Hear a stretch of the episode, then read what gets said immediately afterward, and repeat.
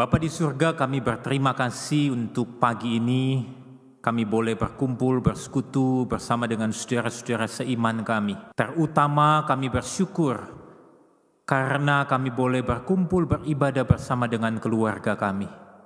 Terima kasih untuk pemeliharaan Tuhan di dalam kehidupan kami. Dan hari ini ketika kami hendak membaca, merenungkan firman-Mu, biarlah Allah Roh Kudus menolong kami mengerti dan juga boleh melakukan firman-Mu ini di dalam kehidupan kami. Terima kasih Tuhan, terpujilah Engkau, berkati hambamu, berkati seluruh jemaatmu yang bersama-sama beribadah pada hari ini.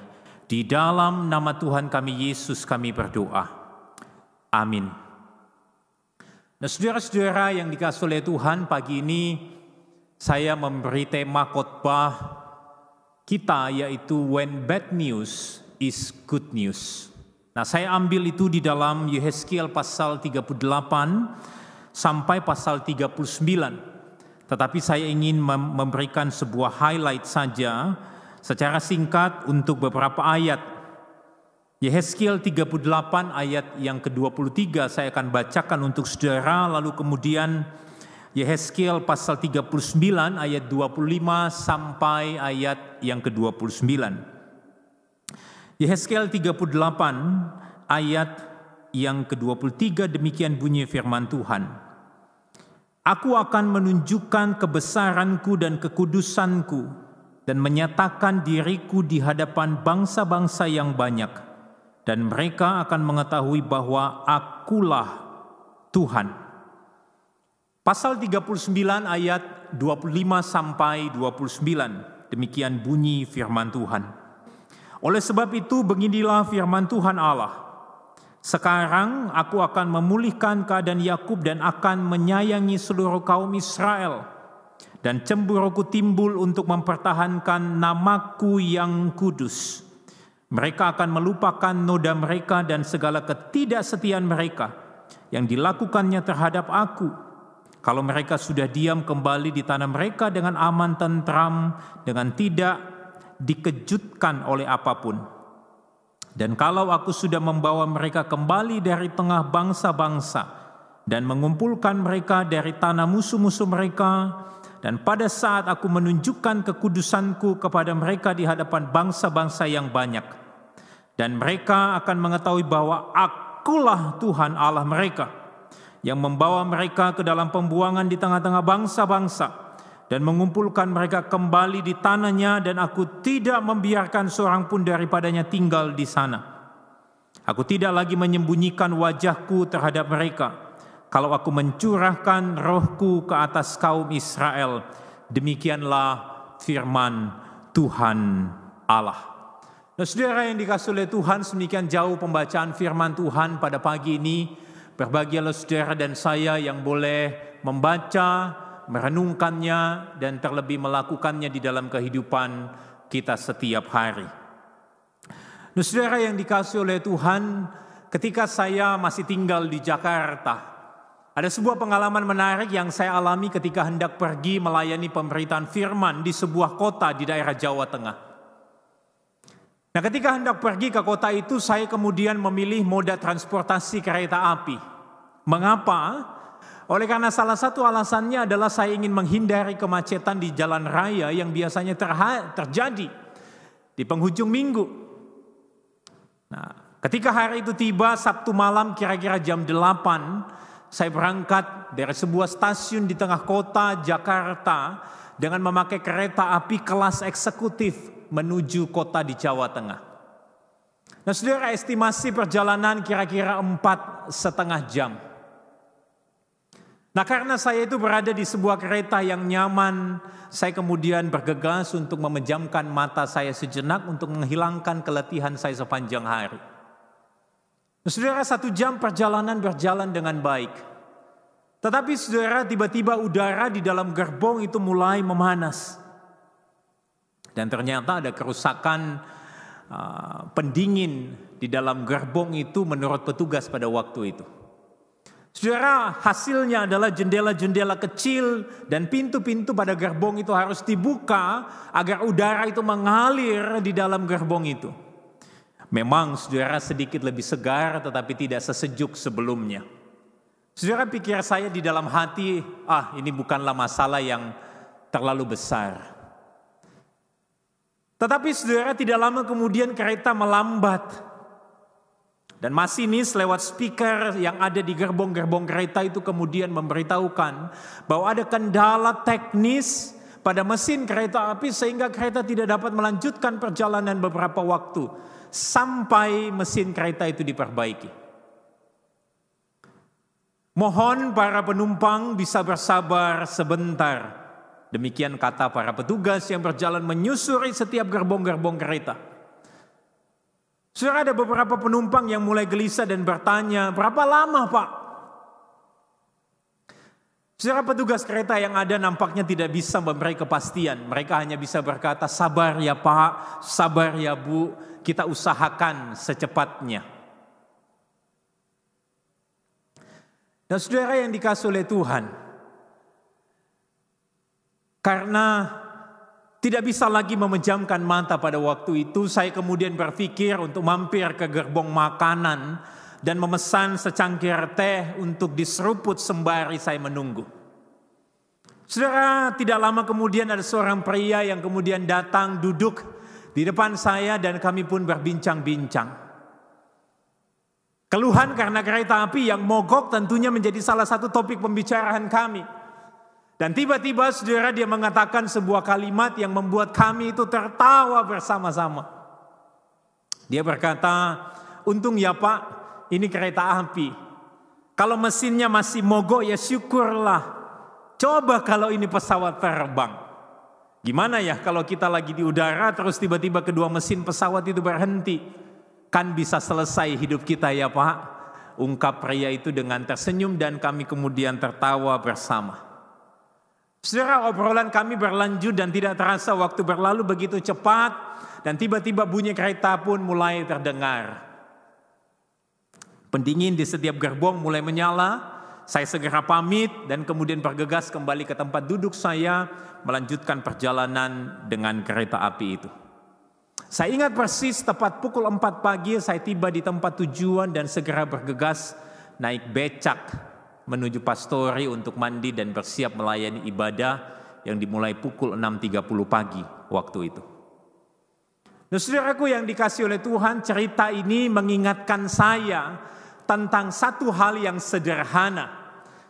Bahwa ketika kita harus menghadapi kenyataan yang pahit, kenyataan yang buruk, ternyata masih ada pelajaran yang baik dan manis yang bisa kita syukuri dari hal itu. Saudara mungkin saja saudara sedang mengalami hal yang buruk hari ini. Atau mungkin minggu ini, atau mungkin bulan ini, atau bahkan tahun ini. Tetapi saudara saya percaya bahwa pasti ada pelajaran yang baik dan manis dari semuanya itu. Nah, ayat firman Tuhan yang kita baca hari ini itu menceritakan kepada kita tentang sebuah kenyataan pahit yang juga dialami oleh umat Tuhan. Tetapi pada bagian yang sama, kita menemukan kenyataan yang manis di dalamnya. Saudara, apa sih kenyataan pahit yang dialami oleh umat Tuhan pada waktu itu? Saudara kalau kita membaca pasal 38 sampai 39 kita menemukan ketika itu mereka menerima sebuah berita bahwa sementara keadaan hidup mereka tenang, sementara keadaan hidup mereka damai, kemudian datanglah dikatakan Gog di tanah Magog yaitu Raja Agung negeri Mesek dan Tubal yang hendak menyerang mereka. Saya bacakan saudara di dalam pasal 38 ayat yang pertama dan yang kedua dikatakan demikian, datanglah firman Tuhan kepadaku, hai anak manusia, tunjukkanlah mukamu kepada Gog di tanah Magog yaitu Raja Agung negeri Mesek dan Tubal dan bernubuatlah melawan dia. Lalu ayat 11 dan ayat 12 pasal 38. Engkau berkata, aku akan bangkit bergerak, menyerang tanah yang kota-kotanya tanpa tembok dan akan mendatangi orang-orang yang hidup Tenang-tenang dan diam dengan aman dan tentram. Mereka semuanya diam tanpa tembok atau palang atau pintu gerbang. Engkau bermaksud untuk merampas, menjara dan mengacungkan tanganmu terhadap reruntuhan-reruntuhan yang sudah dialami kembali. Dan menyerang umatku yang dikumpulkan dari tengah-tengah bangsa. Mereka sudah mempunyai ternak dan harta benda dan mereka diam di pusat bumi. Dan saudara-saudara yang dikasih oleh Tuhan, sementara mereka mengalami ketenangan, dikatakan di dalam ayat yang ke-11 mereka diam di dengan aman dan tentram, datanglah kemudian uh, Gog yang berasal dari negeri Mesek dan Tubal untuk melawan umat Tuhan. Saudara mungkin kita cukup asing dengan cerita ini dan saudara mulai bertanya, siapa sih Gog ini? Nah kalau tadi dikatakan di dalam ayat 2 dia adalah Raja Agung negeri Mesek dan Tubal. Ternyata saudara kalau saya membaca di dalam terjemahan King James dikatakan Raja Agung itu diterjemahkan sebagai the chief prince. Yang di dalam bahasa Ibrani-nya sebetulnya di, jika diterjemahkan itu dikatakan the prince of Rush. The prince of Rush. Nah kata Rush ini saudara muncul dan kemudian beberapa penafsir percaya bahwa Yehezkiel 38 ini merupakan sebuah nubuatan atau sebuah prediksi kebangkitan dan pengaruh negara Rusia modern saat ini.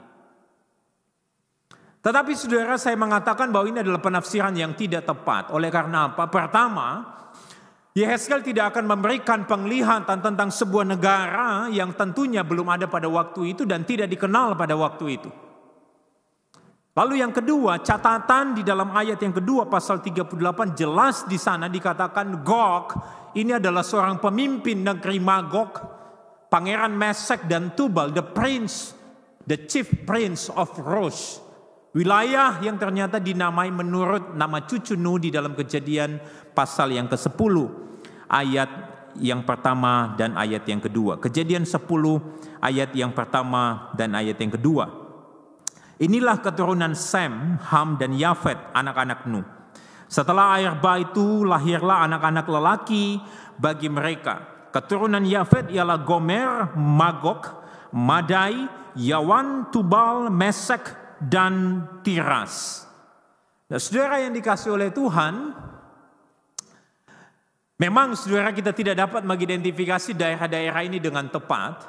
Tetapi Yehezkiel kemungkinan besar melihat bahwa orang-orang ini berasal dari sebuah daerah di utara tanah Israel. Yang pada satu saat mereka akan bergabung dengan kekuatan dari utara yaitu Gomer dan Betogarma. Dan kemudian membentuk aliansi dengan Persia, Ethiopia dan Put yang merupakan tiga kekuatan di ujung selatan atau tenggara dari tanah Israel sebagaimana yang dicatatkan di dalam Yehezkiel 38 ayat 3 sampai ayat yang ke-6. Jadi ternyata ada tujuh daerah yang kemudian bergabung bersama-sama untuk melawan umat Israel pada waktu itu. Saudara, siapakah Gog? Bagi saya bukan sesuatu yang penting untuk kita perdebatkan hari ini, tetapi bagi saya angka tujuh di sini merupakan sebuah angka yang penting. Angka tujuh saudara biasanya menunjukkan kesempurnaan.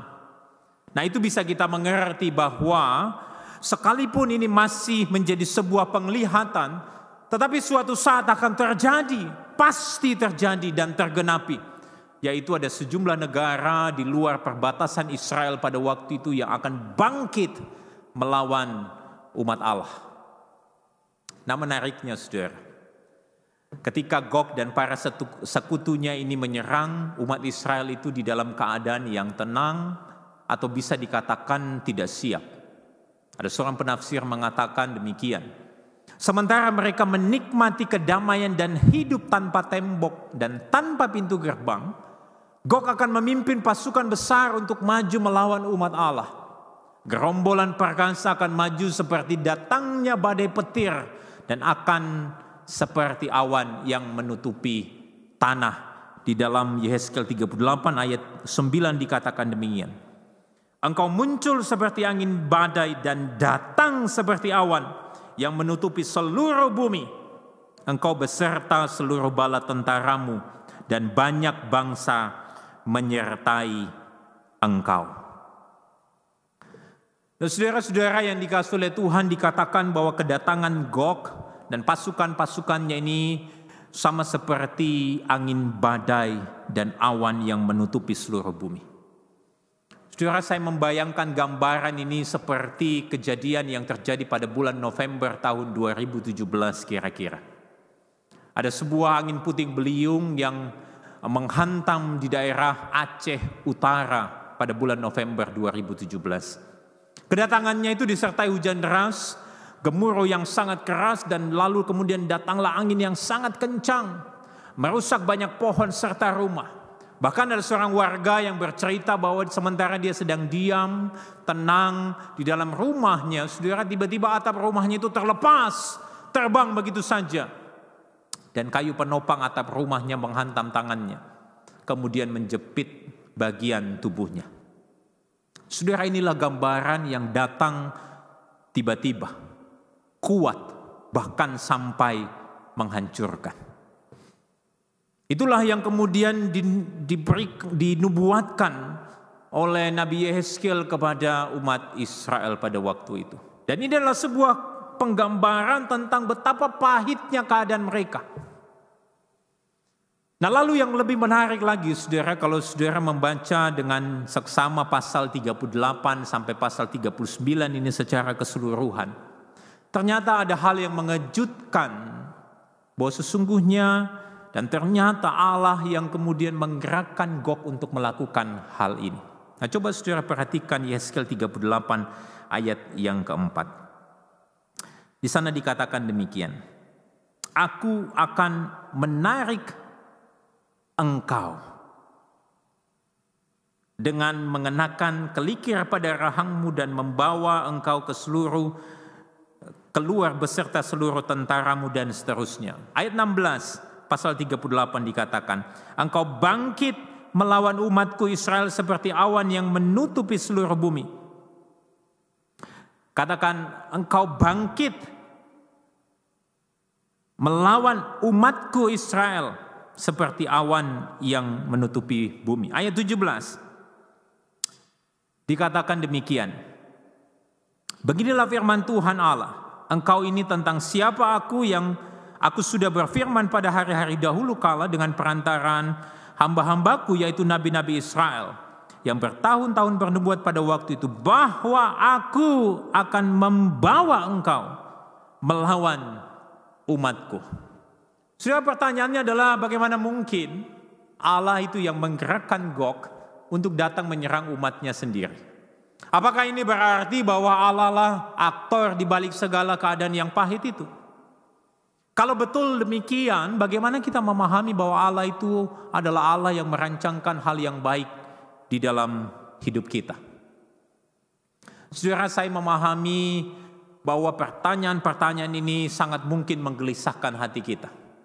Tetapi di dalam pembacaan saya terhadap persoalan ini di dalam konteks kitab Yehezkiel pasal 38-39, maka ada dua hal yang perlu saudara yang saudara kita ketahui. Ada dua hal yang perlu kita ketahui. Yang pertama, saudara sesungguhnya Gog dan pasukan-pasukan dan sekutunya ini bertindak berdasarkan naturnya yang memang jahat. Perhatikan ayat yang ke-10 saudara. Pasal 38 ayat yang 10. Beginilah firman Tuhan Allah. Pada hari itu timbullah niat dalam hatimu. Dan engkau membuat rancangan jahat. Dikatakan timbullah niat dalam hatimu dan engkau membuat rancangan jahat. Rancangan jahat yang dirancangkan itu ada di dalam ayat 12 dan 13 mereka melakukan penyerangan, mereka merampas dan sebagainya. Saudara, natur Gog yang memang jahat itu saya ibaratkan seperti ini, saudara. Seperti seekor singa buas yang ketika diberi pilihan untuk makan sepotong daging ukuran besar yang masih segar atau satu keranjang sayur-sayuran yang baru saja dipanen. Mana yang akan dipilih saudara? Nah berdasarkan naturnya bisa kita katakan bahwa singa itu akan memilih apa? Memakan daging potongan yang masih segar ini bukan? Saudara demikianlah halnya dengan tindakan penyerangan yang dilakukan oleh Gog. Karena naturnya yang memang jahat. Yang kemudian menggerakkan dia dan pasukan-pasukannya untuk datang menyerang umat Tuhan. Ada seorang penafsir yang mengatakan demikian. Gog is a willing participant. Artinya Gog itu menyerang karena dorongan atas kehendak dirinya yang di mana naturnya yang memang jahat. Jadi saudara keadaan pahit yang dialami oleh umat Israel yang dinubuatkan sesungguhnya bukan karena Allah yang kemudian merancangkan hal itu. Tetapi karena natur daripada Gog yang jahat. Ini yang pertama saudara. Yang kedua. Bahwa Allah itu tidak pernah melakukan atau merancangkan yang jahat. Nah hal ini diungkapkan dengan sangat jelas di dalam seluruh catatan Alkitab secara konsisten bahwa Allah tidak pernah berniat untuk mendatangkan rancangan kecelakaan bagi umatnya. Nah kalau kita baca di dalam konteks Yehezkiel 38-39, kita menemukan berkali-kali Allah itu mengatakan bahwa kejadian ini supaya mereka mengenal aku pada saat aku menunjukkan kekudusanku. Ayat 23 misalnya di dalam pasal 38 bagian yang kita baca tadi. Aku akan menunjukkan kebesaranku dan kekudusanku dan menyatakan diriku di hadapan bangsa-bangsa. Yang banyak dan mereka akan mengetahui bahwa akulah Tuhan. Atau misalnya di dalam bagian yang lain pasal 39 ayat 7 dikatakan demikian. Dan aku akan menyatakan namaku yang kudus di tengah-tengah umatku Israel dan aku tidak lagi membiarkan namaku yang kudus dinajiskan sehingga bangsa-bangsa akan mengetahui bahwa akulah Tuhan yang maha kudus di Israel. Nah saudara pengungkapan tentang kekudusan Tuhan di sini itu sangat kontras dengan tuduhan yang sering kali bahwa Allah lah yang merancangkan yang jahat. Tidak. Allah tidak pernah melakukan sesuatu yang kemudian menyangkali naturnya sendiri. Saudara, bagaimana kita mengkaitkan hal ini dengan kehidupan kita hari ini? Saudara, kenyataan yang pahit itu menjadi bagian hidup iman percaya kita. Kadang-kala saudara kenyataan yang pahit itu datang di saat-saat di mana kita sedang tenang atau bahkan kita tidak siap. Kita terkaget-kaget akan hal itu. Saudara ada yang berkata demikian bahwa penderitaan itu tidak bisa dihindari dalam kehidupan manusia. Dan itu jelas sekali bahwa dunia ini penuh dengan penderitaan. Rasa sakit fisik, emosional, spiritual itu telah menjadi bagian yang intrinsik yang ada di dalam hidup kita dan bahkan di dalam pengalaman kita sebagai manusia. Nah, kalau kita membaca perjanjian baru, juga acap kali dikatakan bahwa penderitaan itu menjadi bagian hidup iman percaya kita. Misalnya saudara, seperti yang dikatakan di dalam 1 Petrus 4 ayat yang ke-12. Mari kita membuka bagian itu. 1 Petrus 4 ayat yang ke-12. Dikatakan demikian, Saudara-saudara yang kekasih, janganlah kamu heran akan nyala api siksaan yang datang kepadamu sebagai ujian. Seolah-olah ada sesuatu yang luar biasa terjadi atas kamu. Bagian yang lain misalnya di dalam Wahyu pasal yang ke-6 ayat 9 dan 10. Dikatakan demikian, Wahyu 6 ayat 9 dan 10. Dan ketika anak domba itu membuka materai yang kelima aku melihat di bawah mesbah jiwa-jiwa mereka yang telah dibunuh oleh karena firman Allah dan oleh karena kesaksian yang mereka miliki.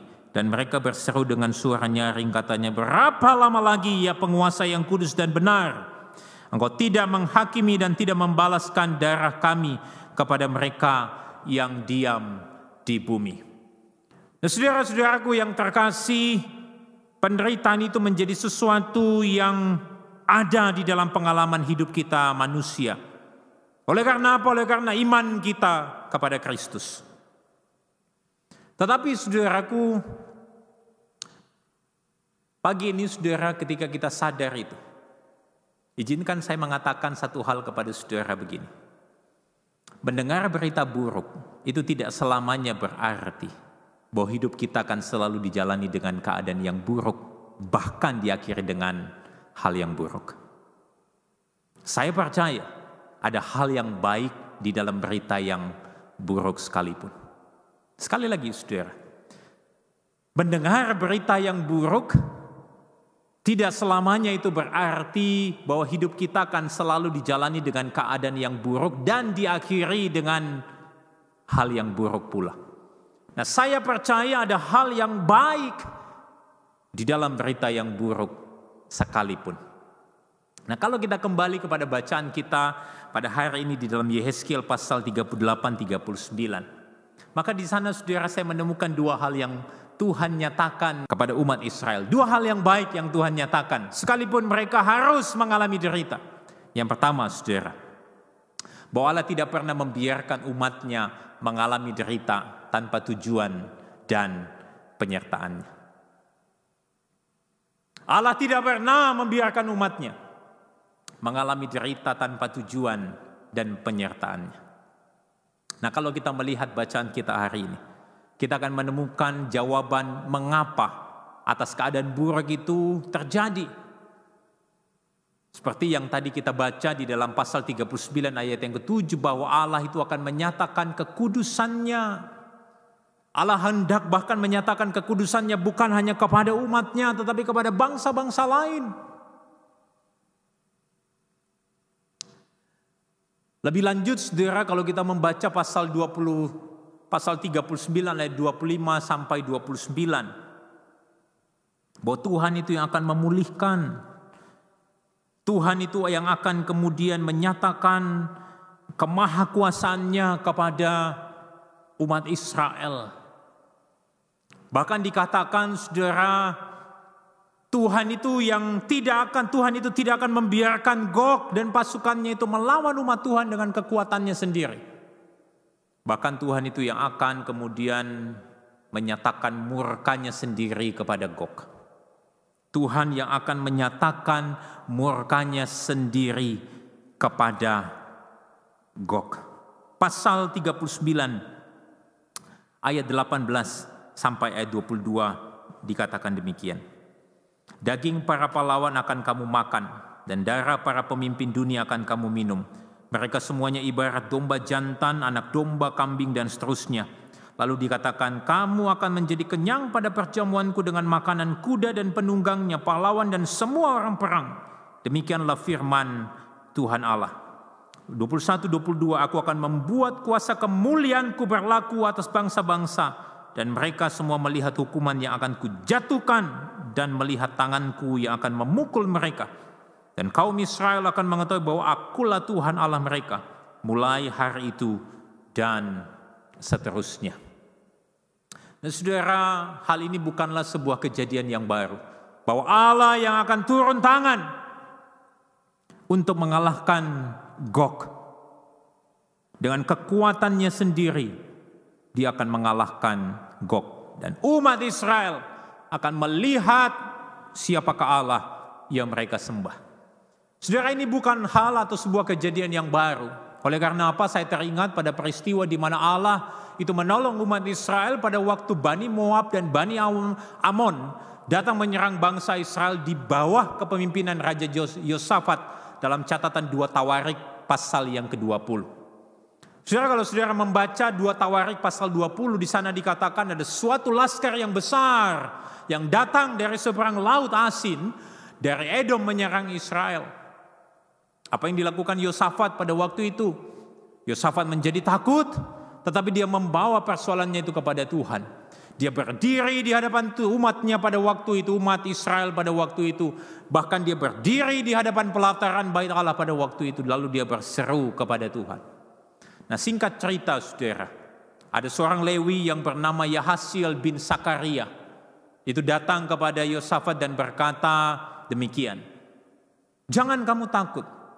Terkejut karena laskar yang besar ini. Sebab bukan kamu yang akan berperang melainkan Allah. Tetapi besok haruslah kamu turun menyerang mereka. Dan dalam peperangan itu tidak usah kamu bertempur. Jangan kamu takut dan terkejut.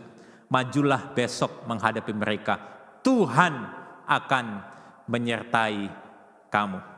Nah saudara di sini kita bisa menyaksikan bahwa Alkitab itu menyatakan kepada kita sebuah kebenaran. Bahwa Allah terkadang mengizinkan persoalan datang kepada kita. Bukan hanya supaya kita bisa mengalami kemenangan atas persoalan itu. Tetapi supaya apa? Supaya kita bisa mengenal Allah yang perkasa, yang sanggup melepaskan kita dari persoalan dan derita yang kita alami. Nah itulah sebabnya saudara, itu adalah purpose utama daripada keberadaan kita sebagai umat Tuhan. To know Him, to glorify Him forever. Allah mengizinkan penderitaan bukan tanpa tujuan. Lalu yang kedua, saudara, apa hal yang baik yang bisa kita pelajari? Allah itu menjamin kemenangan umatnya dan kekalahan para lawan. Seperti yang tadi kita katakan, kita baca saudara bahwa Allah sendiri yang kemudian turun tangan. Allah yang menyertai itu Allah yang menjamin kemenangan umatnya atas Gog dan sekutunya. Lalu kalau tadi kita baca di dalam ayat 18 ayat 17 sampai 20 di situ ada sebuah penggambaran tentang sebuah perjamuan yang menyatakan kekalahan daripada Gog. Dan itu sekaligus menjadi sebuah tanda kemenangan umat Tuhan yang patut dirayakan. Surah bukankah ini adalah sebuah berita yang baik di tengah-tengah nubuatan derita yang mereka alami. Sesungguhnya ada jaminan kemenangan itu bagi mereka yang bersama-sama dan berjalan dengan Allah yang perkasa. Nah, saudaraku, bagaimana kita mengkaitkan hal ini dengan konteks kehidupan kita masa kini? Dan saya ingin berkata kepada saudara begini. Allah yang sama yang menyertai umat Israel di masa yang lampau, juga Allah yang sama menyertai kita sampai hari ini. Derita diizinkan oleh Allah, tetapi penyertaannya selalu ada bersama dengan saya dan saudara. Bahkan ketika Daud menuliskan Mazmur 23 ayat yang keempat dia berkata, sekalipun aku berjalan dalam lembah kekelaman, aku tidak takut bahaya sebab engkau besertaku. Pengalaman derita itu hanya menjadi sebuah perjalanan yang sementara. Daud mengatakan, sekalipun aku berjalan. Kata berjalan yang diungkapkan oleh Daud ini tidak tidak memakai satu kata yaitu kata tinggal Daud tidak mengatakan bahwa kita akan tinggal dalam lembah kekelaman. Itu artinya bahwa semua derita yang kita alami saat ini hanyalah sementara. Dan puji syukur saudara.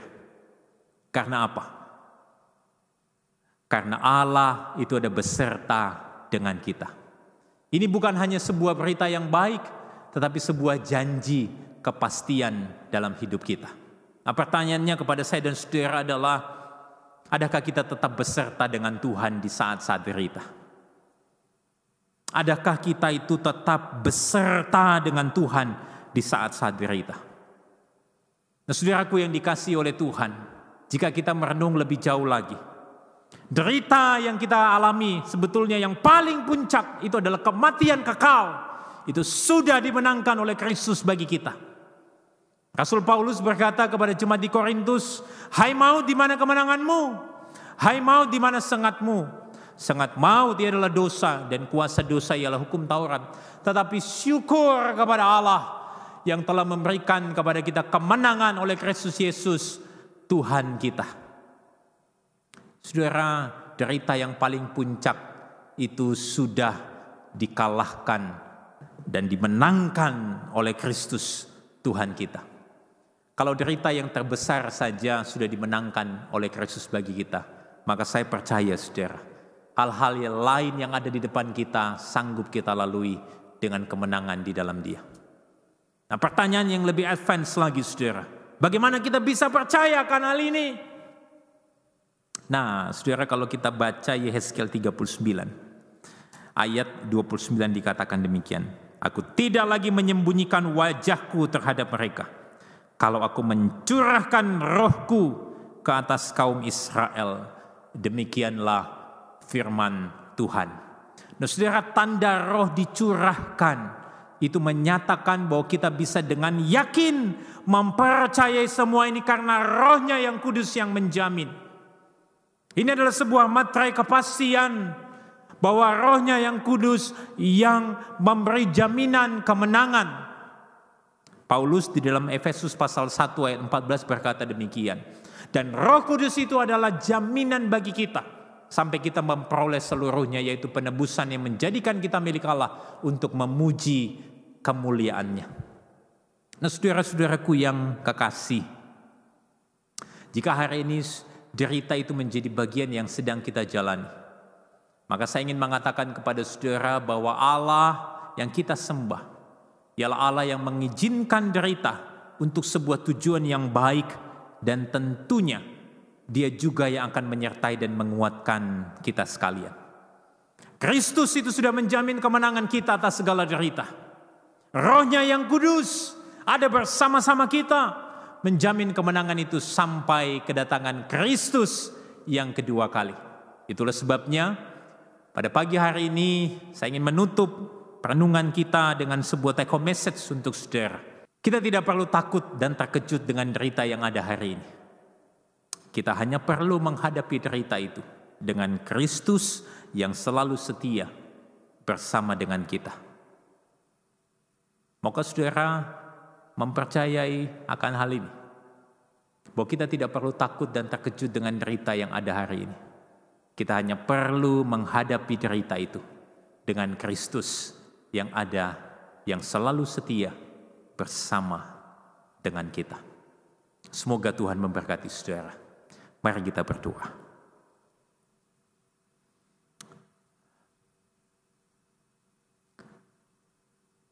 Tuhan terima kasih kalau firman-Mu pada pagi ini mengingatkan kami bahwa sesungguhnya di dalam iman percaya kami derita itu menjadi bagian hidup kami. Tetapi puji syukur kepada Kristus Yesus Tuhan kami yang sudah menjamin memberikan kemenangan atas segala derita di dalam dunia ini. Terima kasih atas Allah Roh Kudus yang memetraikan itu sehingga kami tidak perlu takut ketika menjalani derita di dalam dunia ini. Yang harus kami lakukan adalah kami hanya perlu berjalan bersama-sama dengan Allah melewati derita yang kami alami. Ajar kami untuk setia ya Tuhan kepadamu di saat-saat kami mengalami derita, mengalami keadaan yang pahit. Karena sesungguhnya ada hal yang baik yang kau sediakan. Ada rancangan yang baik, rancangan damai sejahtera yang kau beri kepada kami. Nah, pagi ini Tuhan hambamu berdoa untuk seluruh jemaat, gloria di mana-mana tempat. Untuk jemaat, untuk anak-anak Tuhan yang hari ini sedang mengalami derita, mengalami tekanan di dalam hidup mereka. Bahkan mereka sedang mengalami kepahitan. Tuhan biarlah mereka boleh bertekad untuk terus berjalan bersama dengan Tuhan. Satu saat kami boleh melihat hal yang baik, hal yang manis yang Tuhan sediakan di dalam kesetiaan yang sudah kami kerjakan di dalam hidup ini. Tuhan, firman-Mu sudah kami baca, kami renungkan. Biarlah itu boleh berbicara kepada kami setiap pribadi. Dan kami ingin melakukannya di dalam hidup ini. Terima kasih Tuhan, terpujilah Engkau. Di dalam nama Tuhan kami Yesus Kristus, kami berdoa, kami bersyukur. Amin.